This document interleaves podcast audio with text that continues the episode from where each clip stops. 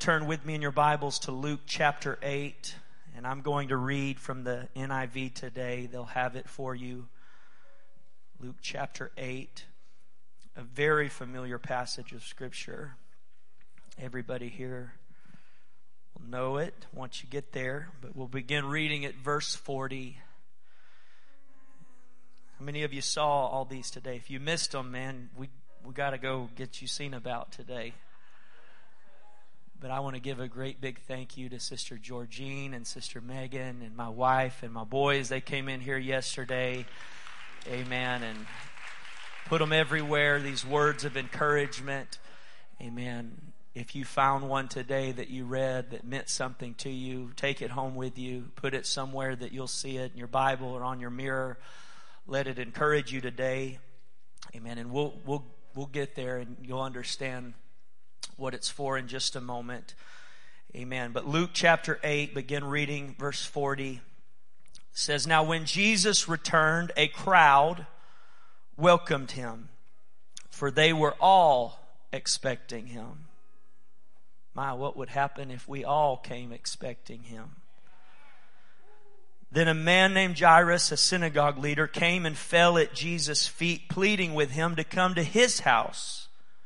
I have an important need. I have something that I need your help with because his only daughter, a girl of about 12, was dying. As Jesus was on his way, the crowds almost crushed him. And a woman was there who had been subject to bleeding for 12 years. But no one could heal her. You ever felt that way before? That the situation that you are in, nobody can help. Not a friend, not a loved one, not a preacher.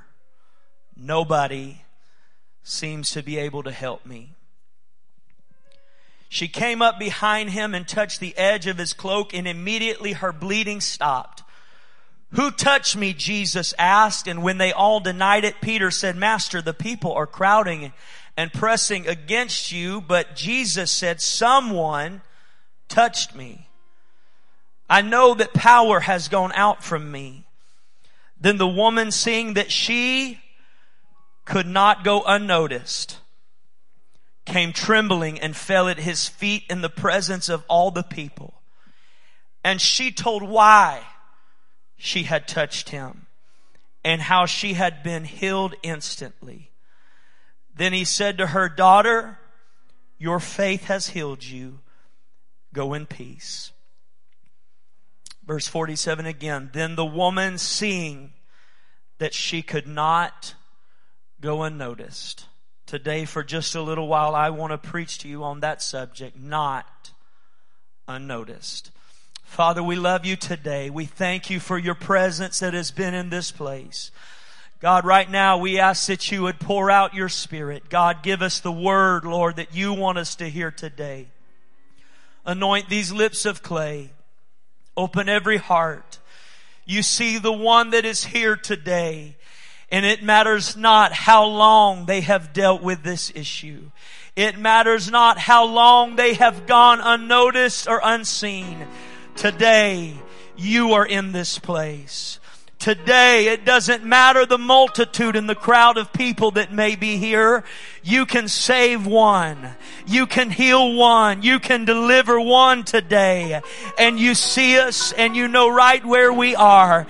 And for that we say thank you. For that we praise you today.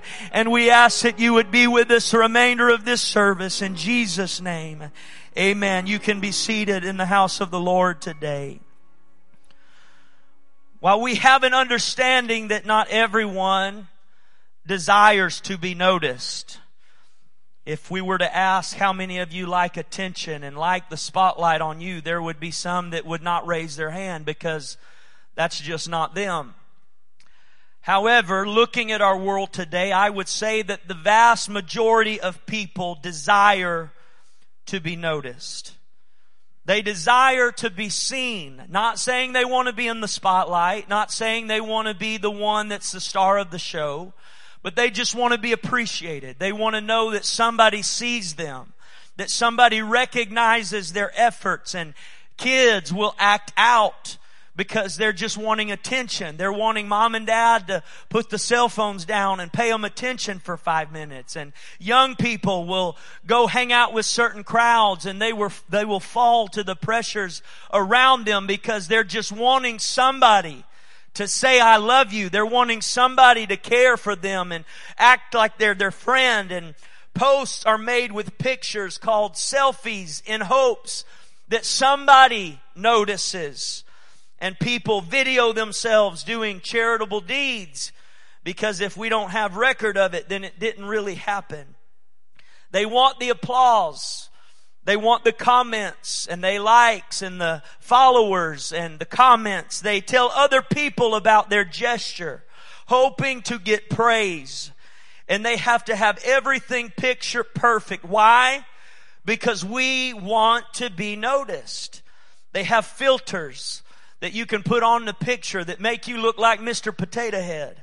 They have different things that you could do to change your appearance and change your environment and all of this just so somebody will click a little button that says, I like that. I love that. I want to be their friend. I want to follow them. And if we're going to be noticed, we want it to appear like we've just got it all together. We want it to be perfect. But though we get the likes and the followers and the comments, all the things that we are after, it appears that it is never enough that when I had seven likes, we're upset that we didn't have ten likes and we're stressed out about it. And why didn't three more people like my post? And why didn't three more people comment on this? And we push beyond our comfort zone and do things we said we would never do. We spend money on things we don't need and we exhaust ourselves trying to be someone we are not. We are giving our money to all of these doctors hoping maybe one of them can help me. Maybe one of them can be the answer that I need and the hope that I'm looking for. And like this woman with the issue of blood, she says, I've already spent my money on all these other things and all these other doctors hoping that somebody would be able to notice me and see what my issue is and help me and heal me. So the question we must ask is what are we really after today? Or rather, who are we after? And it boils down to being noticed and then being accepted. And we are so surrounded in our world today. Even today, you're not just sitting on a pew by yourself, but there are people that are all around you and yet you may be here today and you may be in the pew with somebody and you may have come in the car with your family today and yet still you feel like you're unwanted, unloved and unseen and you, you feel like you're in a place where nobody knows where you're at. With all our resources, they say we should be more connected now more than ever. But I fear that with all of these resources and with all of these gadgets that we have never been more far apart. We claim to understand this, yet we continue down the toxic path of needing to be accepted by all of the wrong people. And we go daily feeling unseen and unnoticed. Even in our own home, you might feel like you're not enough that you don't mow the lawn like the guy down the road mows the lawn and you don't clean house like the lady keeps her house clean and you don't raise your kids like they raise their kids and their kids seem to be so well behaved and, and we're doing this thing where we're constantly trying to measure up to somebody else and meet somebody else's standard of living and basing it off of appearance sake only. And scripture warns us about this. In the message it said, we're not, understand, putting ourselves in a league with those who boast that there are superiors. We wouldn't dare do that. But in all of this comparing and grading and competing, they quite miss the point that while I'm sitting here comparing myself with somebody else, that when I'm looking at what they're doing and, and the prayer life they have and the worship that they have and, and I'm comparing my life to theirs and, and I'm missing the point. I'm going about my days with the wrong ideas and the wrong perceptions. And we work and we give and we push and we pray. And you're wondering, God, is everything I'm doing even making a difference? Is me being here today really that important? Or could I have stayed at home and simply watched online for a few minutes and, and, and listened to a few songs earlier in worship? Is that enough? Or, or am, am I even valuable here? Am I even needed here? Am I needed in my home? Am I needed at my job? And it's downward we go in this spiral thinking and, and we're trying to shake ourselves and wake ourselves up to realize that we are not unseen, but we feel that way. We go through the crowd knowing we are unclean, knowing why we don't belong where we are. But notice after she touches him, the Bible said she told why she had touched him. She had no problem explaining her why. She had no problem saying, look, I've had an issue for 12 years. Everybody I've gone to, every doctor, every friend, every person, every one of them has only let me down. I don't need anyone reminding me of who I am. I don't need anybody reminding me of where I've come from. But we come into the house of God wanting change, but not really wanting to draw attention to ourselves. But this woman was desperate. She didn't care who saw her. She didn't care who she bumped into. She didn't care who she pressed through to get there. She came desperate. And while many there that day pressed in and brushed him, this woman was desperate to touch the hem of his garment. Even in a crowd of people, he knew someone touched me. There was an individual here that got my attention. There was one here, though there is a multitude that a moment ago in worship that God said, hold on just a minute. Somebody just stepped out of their aisle. Somebody just lifted their hands. Somebody just reached out for me. And I want them to know in this moment that I noticed it was not in waste. It was not in vain, but I realize what they're going through. I realize what you're facing. I realize you've had the issue for 12 years and now that you're here, uh, you're desperate for a touch. He knew someone had touched him. And even when there were so many around that day, she knew that he knew. She knew that she had gotten his attention and the word said, and that she could not go unnoticed because he cares and he loves you enough that though he's on his way to Jairus' house and he's still going to deal with that situation, but God is not too busy to stop and say, daughter, I want you to know that you are healed today. I want you to know that you are made whole today. Oh yeah, God's got something for somebody today. There's a Jairus here today that God's gonna work and God's gonna move, but there is a woman here today or a man here today that God said, I'm not too busy to stop from where I'm going and stop what I'm doing and say, can I work in your life for a minute? Can I heal you? Can I work in your life? It doesn't, I know it's been 12 years. I know it's been a long time, but in an instant, in the moment that she touched the hem of his garment, immediately she was healed. 12 years have gone by and now the only thing that matters is I am healed. I am healed. I am healed. And God wants to do that for somebody today.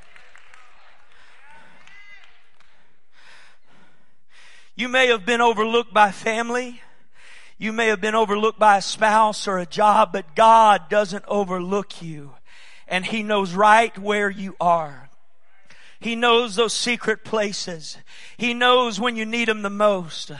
The Bible says in John that Nathanael goes and, and Philip findeth Nathanael and said unto him, we have found him of whom Moses was speaking about. He's here. He's, he's in body and flesh. Uh, and he came from Nazareth and Philip is there telling him this and Nathanael says, can anything good come out of Nazareth? And he says, come and see. Widow woman, woman with the issue of blood, you can't just stay where you're at. You've got to come to where the crowd is. You've got to come to where Jesus is. If you want to see if anything good can come from Nazareth, you got to come and see. And the Bible said that Jesus saw Nathanael coming to him and saith unto him, Behold, an Israelite indeed in whom is no guile. Nathanael saith unto him, How? How do you know me? This is our first time ever seeing one another. This is our first introduction here. How do you, you don't know me. You don't know my story. You don't know my background and where I've come from. Jesus said, before Philip ever called you, before Philip ever walked your way, when you was under the fig tree, I saw you. I saw you. And Nathanael said, Rabbi, thou art the son of God. Thou art the king of Israel. And Jesus said unto him, because I said I saw you under the fig tree, believest thou? Thou shalt see greater things than these because where you were at, and I said, I saw you there, that meant something so much to Nathanael that when God said that, he said, Oh, I know who you are now. I know exactly who you are. You are Rabbi. You are the Lord, my God. You are the King of Israel because nobody knows where I've been and nobody knows what I've been going through, but you saw me. God seeing us is a big deal. Job said, behold, I go forward. He's not there and backward, but I cannot perceive him. On the left hand he doth work, but I cannot behold him. He hideth himself on the right, that I cannot see him. And he's saying all around, everywhere I look to the left, to the right, in front of me and behind me, and I can't find God anywhere. But the very next verse says, but he knoweth the way that I take. That means I may not see him and I may not know what he's doing and where he's going, but it means he knows where I'm at and he sees me and he sees every step that I take. And that's enough for me to lift my hands and say, okay, God, then I trust you. Then I will praise you and I will obey your word and know that you see me. Hagar, she did what she was told to do. She obeyed Sarah's command. And while there was that moment of Hagar despising Sarah, Hagar would have never been put in this position if it had not been for Sarah. And Abraham tells her to do what she wants to do with Hagar. So the Bible says that Sarah dealt hardly with her. She was rough. She was harsh. She put her down and afflicted her to the point that Hagar fled. And her very name means flight.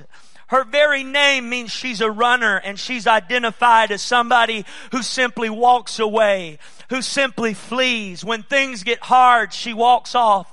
When things get uneasy, she just wants to flee and run away. And she finds herself at a well, so upset on the road to Shur, which means a wall. She was literally on her road to a dead end. She was on the road to a wall where she was not going to get anywhere. And you would think in the Word of God, when the angel of the Lord visits somebody, that the first time the angel of the Lord visits anybody, in your mind, you're thinking, well, it had to be Adam and Eve, or it had to be Noah, or it had to be Moses, or it had to be one of those pioneers of the faith. But no, the first time the angel of the Lord is referenced in scripture is when the angel of the Lord appears unto Hagar at that well. This woman who we paint so ugly, this woman who we shun and push to the side because we think of her as a home wrecker.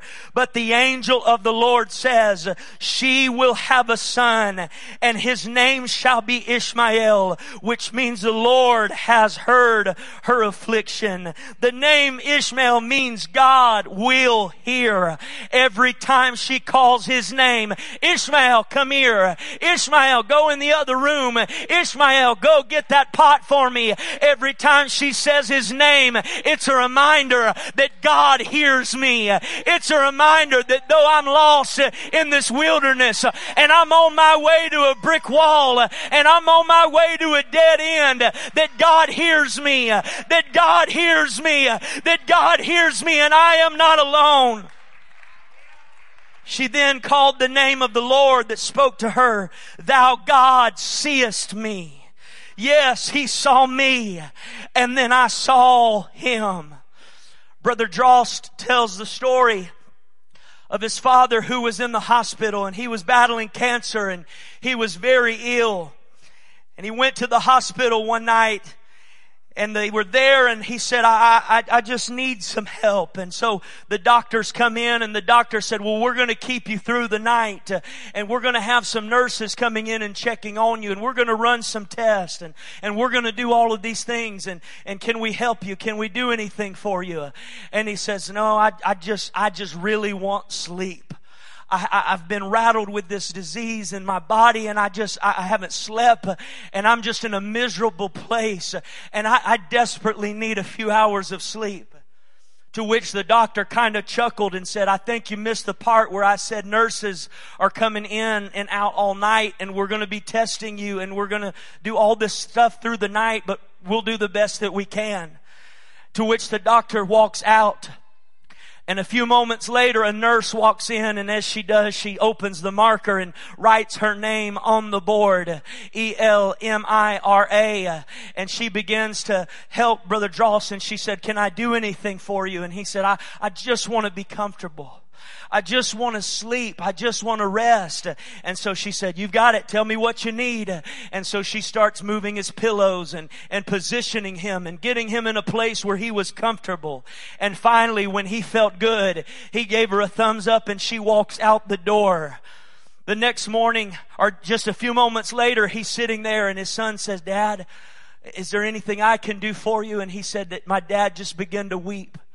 And he said, son, I've served God all these years. I was on the mission field serving God faithfully. And now here at the end of my life, I'm battling this cancer, which is fine. It's fine that I've got this. It's not a big deal. I, I, I have that understanding and I know what's happening to me. But I just want to know after all these years that God sees me. That God knows where I am at that I am not forsaken and I am not alone. I just, I know it's the enemy, but I just feel in a place where God doesn't know where I am at.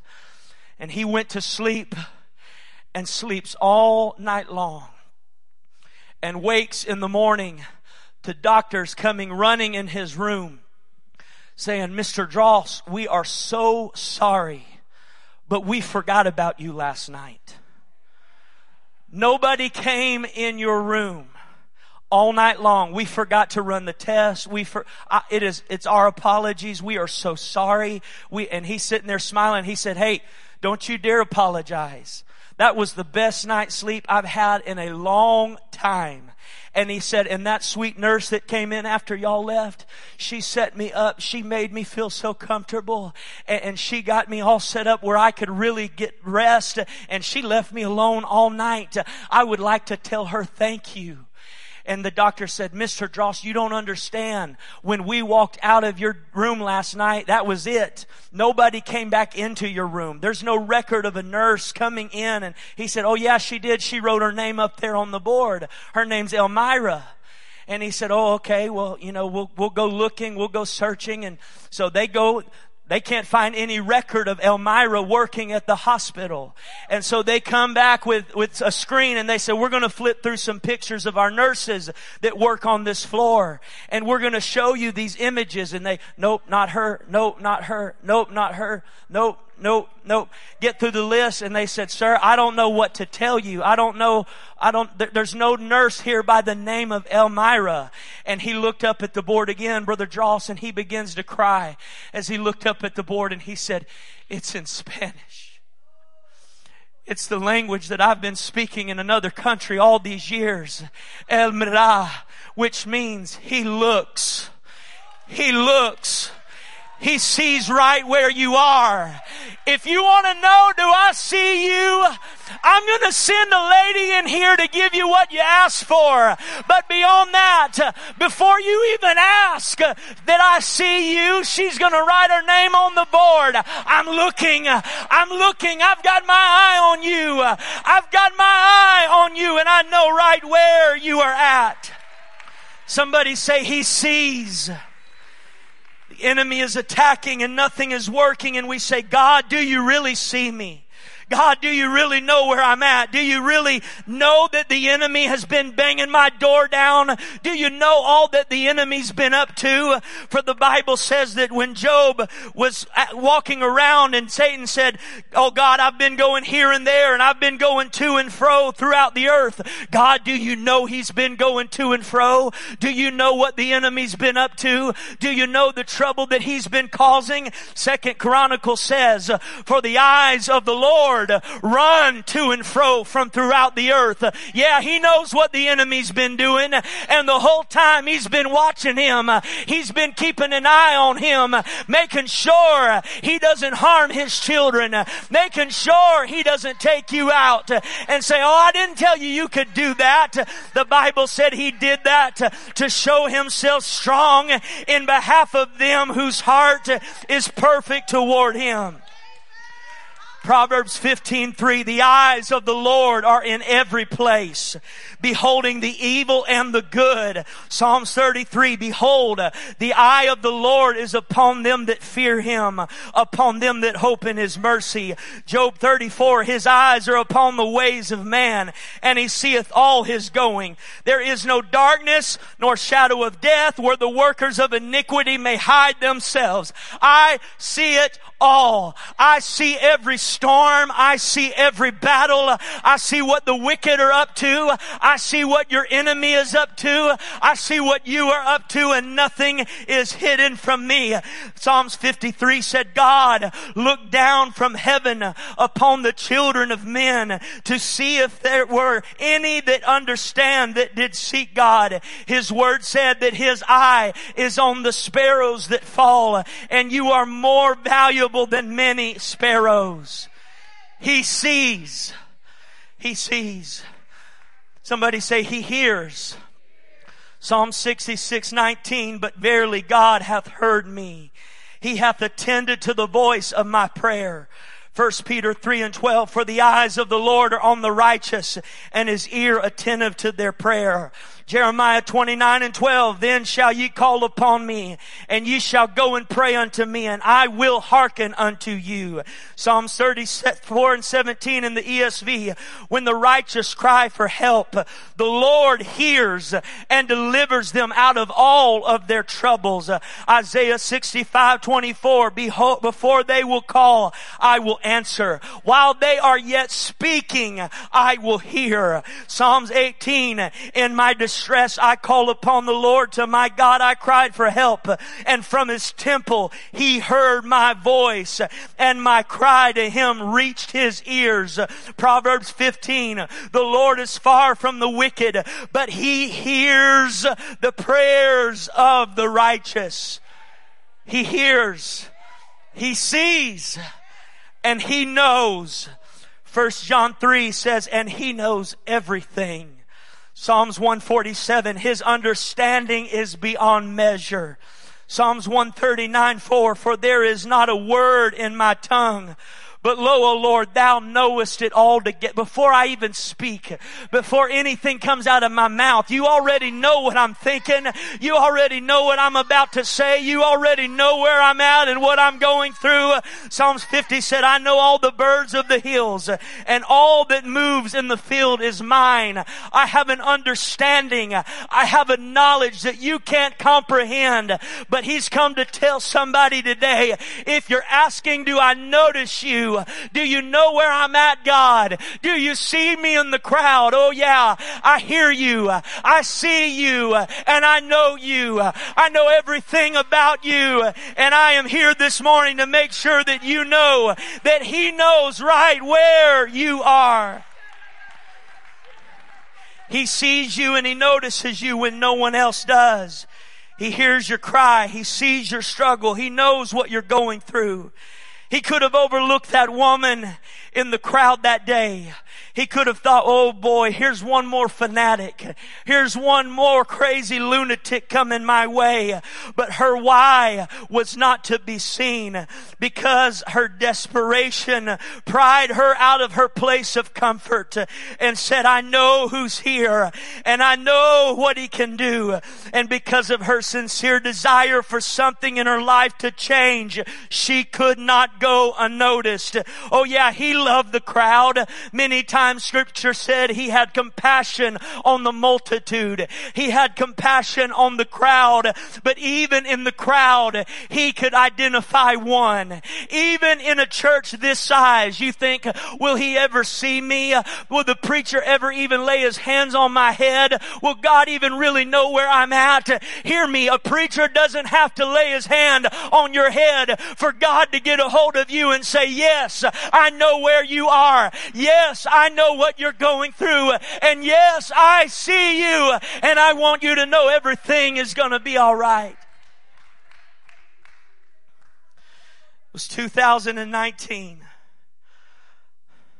My family and I and Sister Melanie went to Disney World, the happiest place on earth.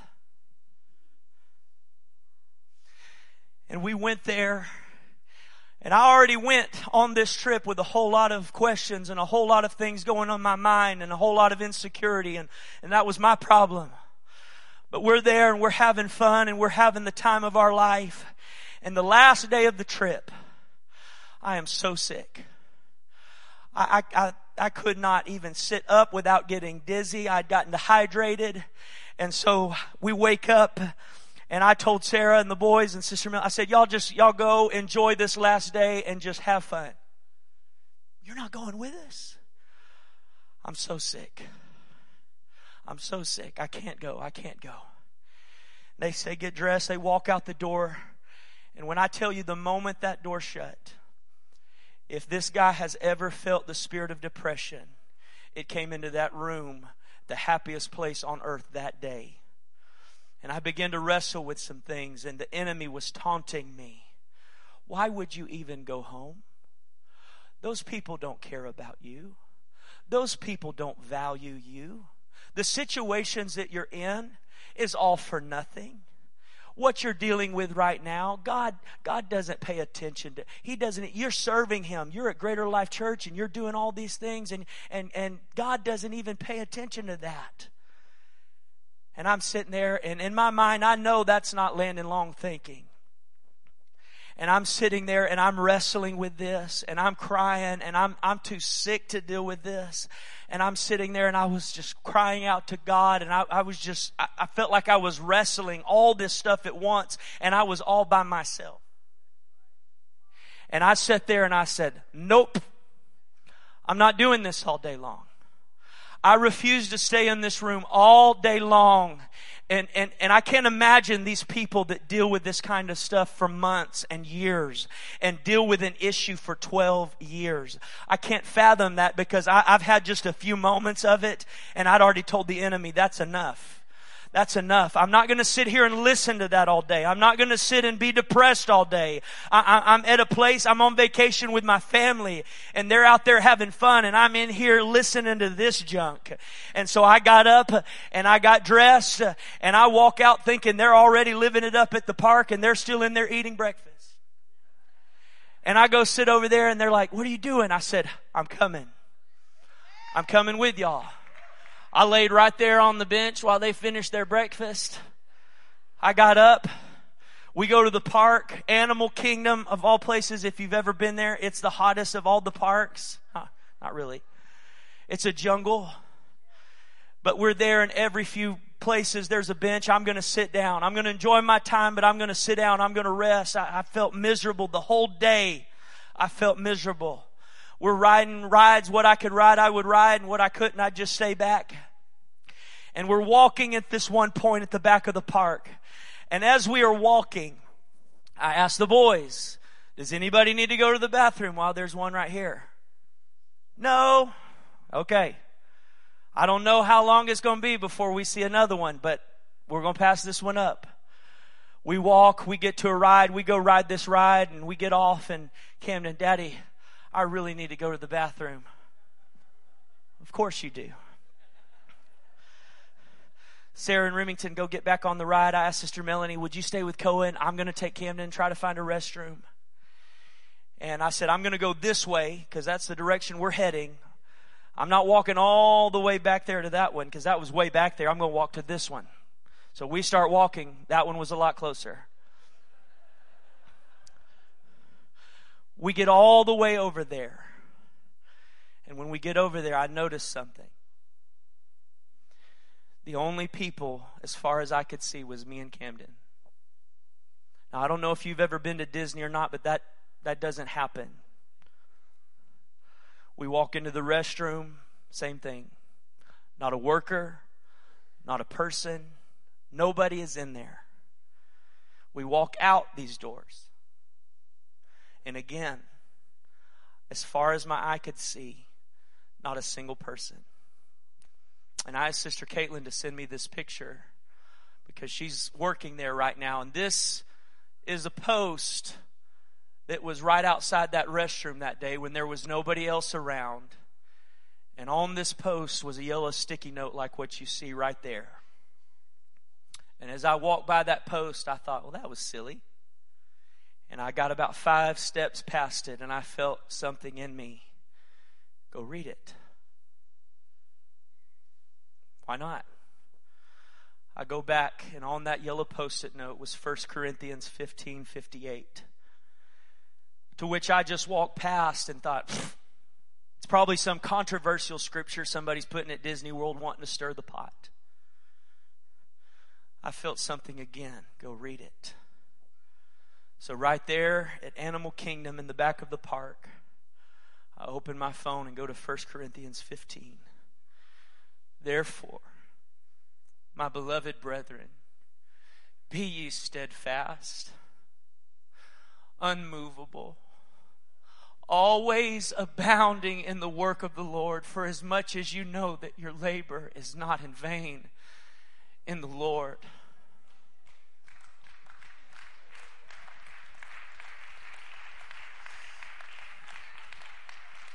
I sat there holding Camden's hand and holding my phone.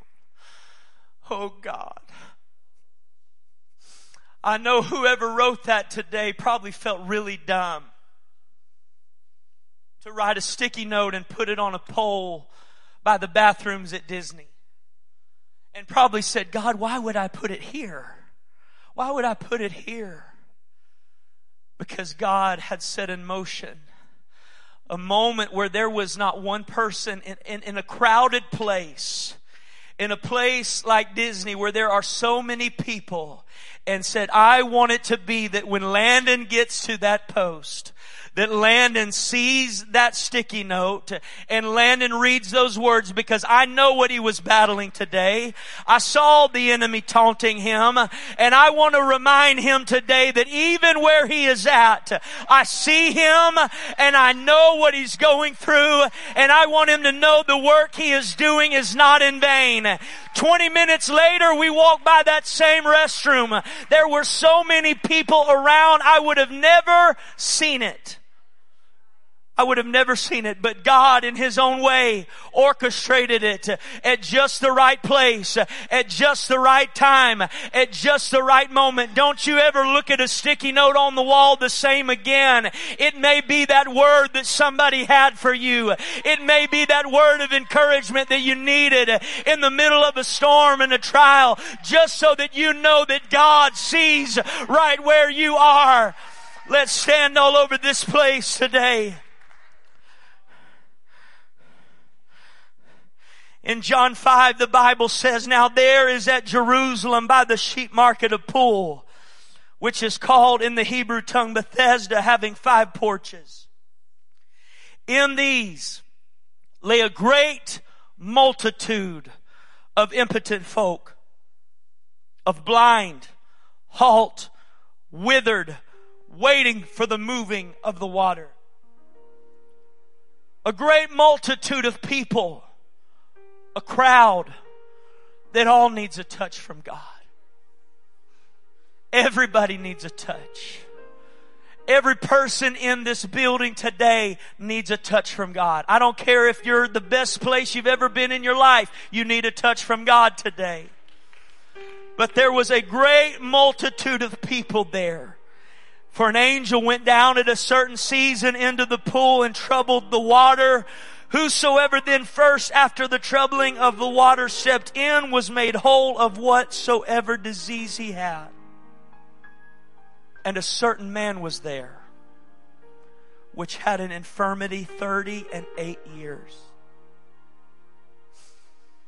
I have no one. For 38 years, I have dealt with this. And here I am with a multitude of people that need a touch from God with a multitude of people that need healing and restoration and salvation. Who am I in the middle of this crowd? In the middle of the pew with all these other good people of God that all need a touch from God. Who am I? The Bible said in verse 6 when Jesus saw him.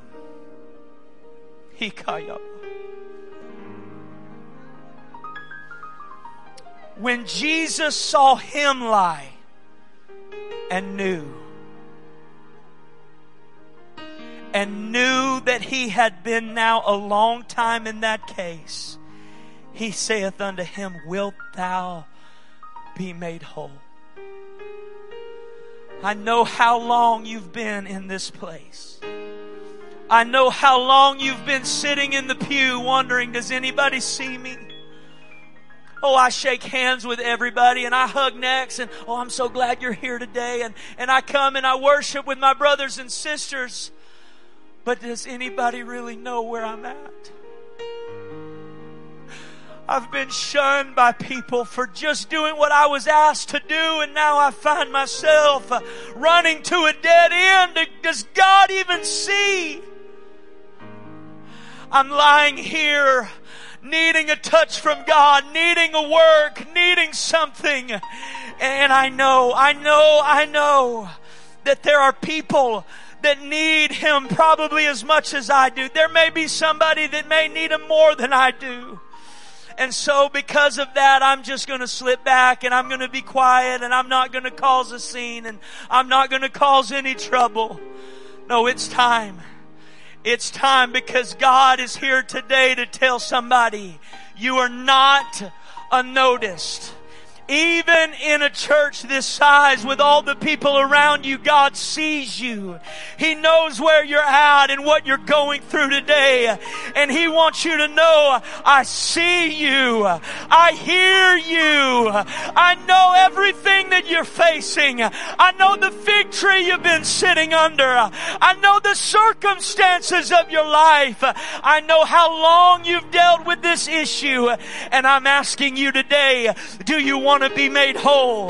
Do you want to be made whole? I don't, I don't want to know how long you've had it. I know how long you've had it. I don't want to know all that you've gone through. I know what you've gone through. And I am here today to tell somebody if you would step out of your comfort zone and press and say, if I could just get there, if I could just touch the hem of his garment, and then I know that I cannot go unnoticed and that that God would have one of those moments for me where I could stop in the middle of a crowded place and say, now I know, now I know that you see me. Now I know that you care for me. Come on, right where you are, all over this house. I know everybody needs a touch, but somebody's desperate today.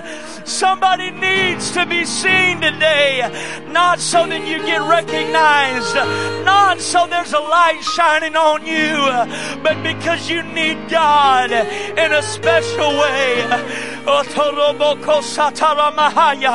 I refuse to listen to the depression. I refuse to listen to those thoughts of the enemy any longer.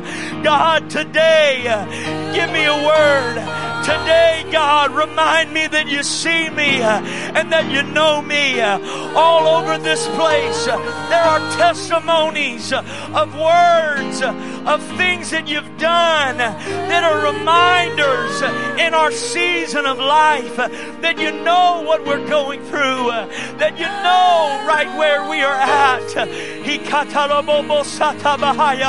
Come on, if you see somebody around you praying, go pray with them.